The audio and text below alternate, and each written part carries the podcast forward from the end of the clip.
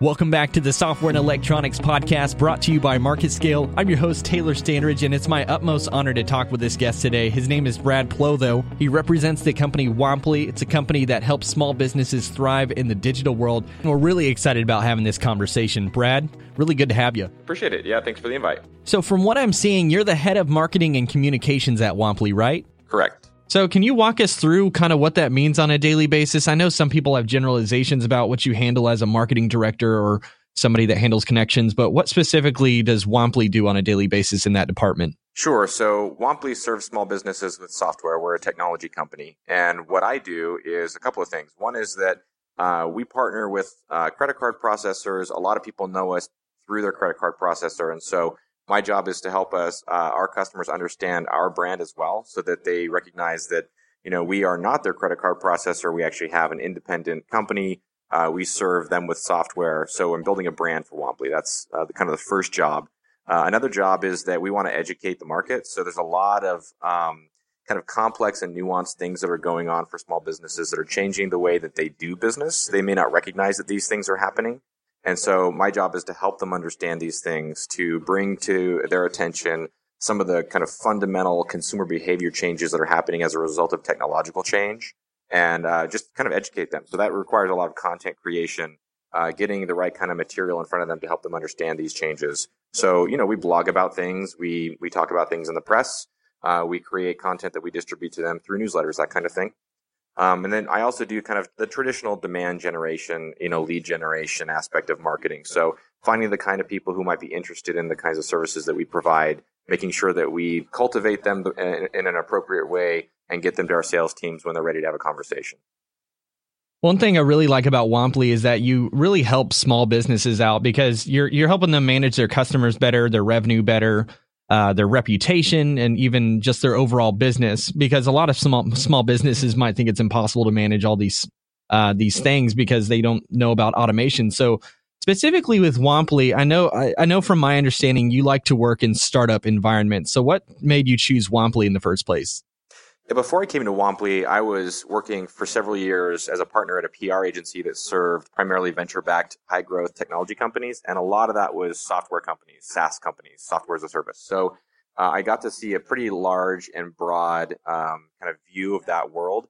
And mostly what I saw was companies that were building software for large companies. So you've got this concept in the Fortune 500, you know, the largest companies in the world about digital transformation they recognize that the business that they built decades ago that's now this massive behemoth um, isn't going to stay relevant as the world changes with technology. Technology doesn't just change, you know, kind of how we, you know, new sites on the internet, that kind of thing. It actually changes fundamentally consumer behavior. Big companies recognize this. There are multi-billion dollar industries with consultants and technology companies, uh, vendors that have popped up to support digital transformation for large companies. The same is not true for small businesses. They've really been left behind. And so one of the things that was very attractive to me about Womply is that this is a company that's not trying to build software on the backs of small businesses. And then once it gets too feature heavy, you sort of graduate into the enterprise and stop selling it to small businesses. You price them out. It's too feature rich. It's no longer made for them. So Womply's uh, commitment that resonated with me was they're going to stay very focused on the mom and pop shop. So the, the main street business that might be you know, a two or 10 person operation, a bakery, a barber shop, a tire shop, a cafe, those kinds of businesses. That, that really is like a, a pretty important aspect of our economy. Local commerce really flows through those businesses. And if they can't make the sort of digital leap the same way those large companies can, uh, then, you know, it's not just bad for, for their business. It's bad for everybody. You know, you lose out on optionality and what you might, where you might spend money locally. Um, it actually has a pretty massive, uh, economic footprint as well. So, I really appreciate that Womply is spending time trying to build software that deals with the very specific challenges that those businesses face. And the most acute challenge that they face is they just don't have the time. So we have to make software do a lot of that work for them. Well, it's very admirable. I love that Womply doesn't let local businesses run under the radar. They're specifically designing that so that small businesses can compete with these bigger ones that are already getting um, this underway. So I want to specifically talk about SaaS companies for uh, in terms of emerging trends inside this industry. I know that there's more of a there's more of a focus on actual business performance rather than metrics itself. Can you kind of tell us why there's much more scrutiny on that? Yeah, I think this is a pretty typical cycle that you see with with um, with any kind of new technology uh, trend. So you know, Gartner has its hype cycle, for example, that charts out, you know, you see kind of this, this peaking uh, level of in, inflated expectations, then people dip down into a trough of disillusionment. And eventually things level out and become kind of normal. And we've definitely seen that with software. So software as a service is a, an industry. Know, you have uh, very, very kind of smart uh, people like Marc Andreessen who've said that software is eating the world. It's really kind of taking over every aspect of society.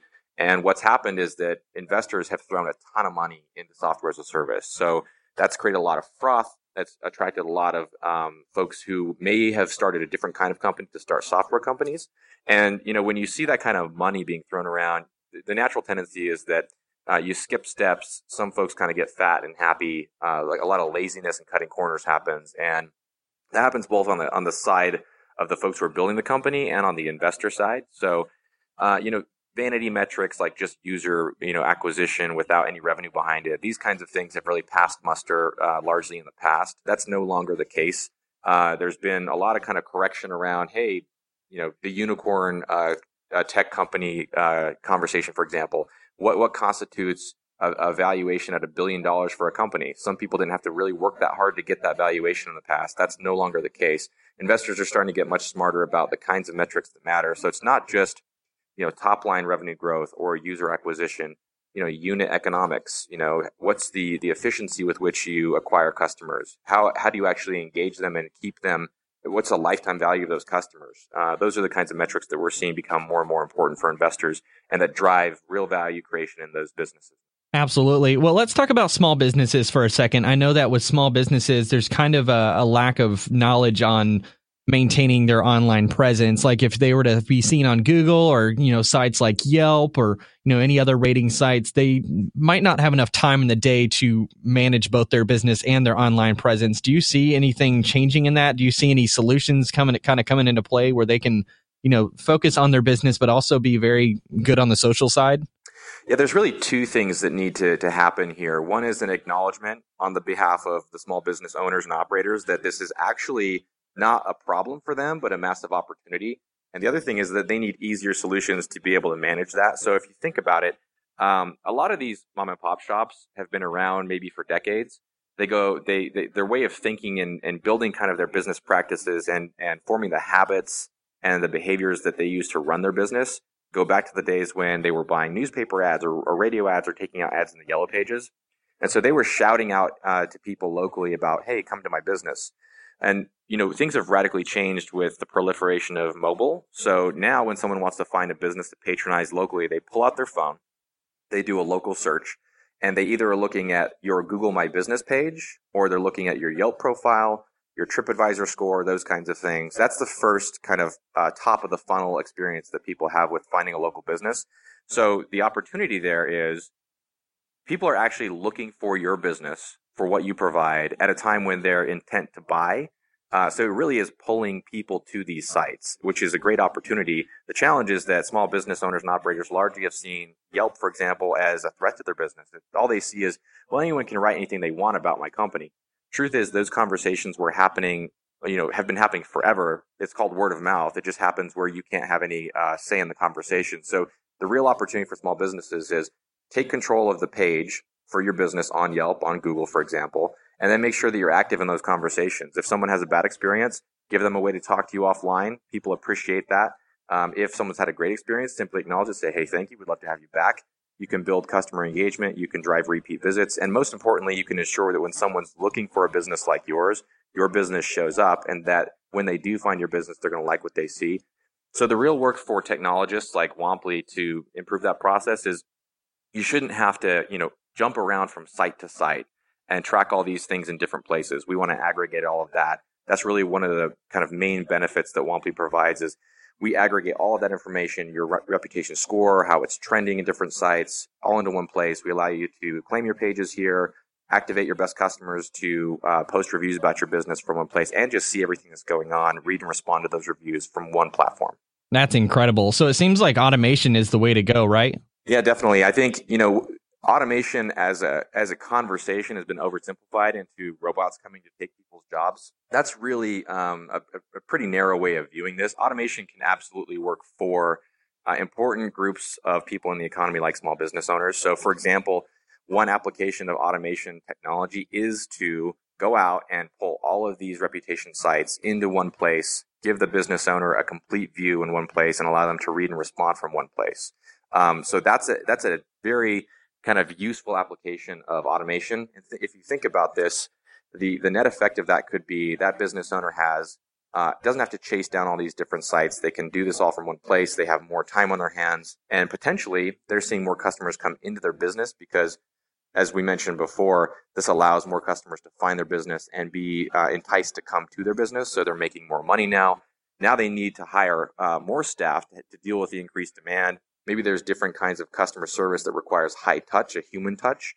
And so that actually could create jobs. So when we think about automation, these are the kinds of um, real benefits that it can provide to someone like a small business owner. That's incredible. I never thought of it that way, but I was doing a news story a few weeks back and it was talking about how the whole stigma of robots taking your job really isn't necessarily a threat that we should be scared of because these robots that would be taking these jobs, either one, these jobs are too dangerous in the first place for humans to do, or they're jobs that nobody wants in the first place. With these robots, you, are creating new jobs, but you're also creating more fulfillment for people who might enjoy these this type of work. So, Ryan, is there any sort of social media that we can follow you at, or anything that we can follow the content as far as what you guys are doing at Womply, or maybe what you're doing in general as a thought leader? Yeah, we're on uh, Twitter, Facebook, and LinkedIn, just at Womply in all cases. Uh, and we we definitely we we actually blog about all this stuff too at womply.com/blog.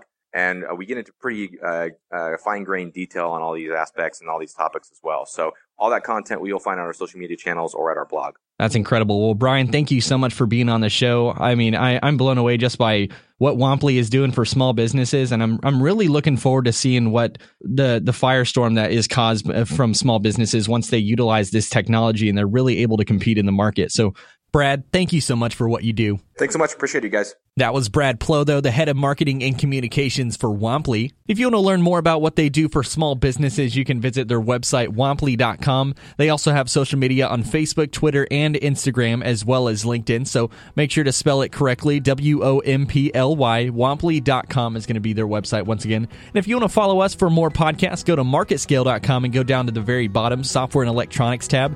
You'll be able to find all the industry news there, all the blogs, news minutes, even podcasts where we're interviewing people like like Brad, learning about what's next for the industry. Until then, I'm your host, Taylor Standridge. We'll see you next time.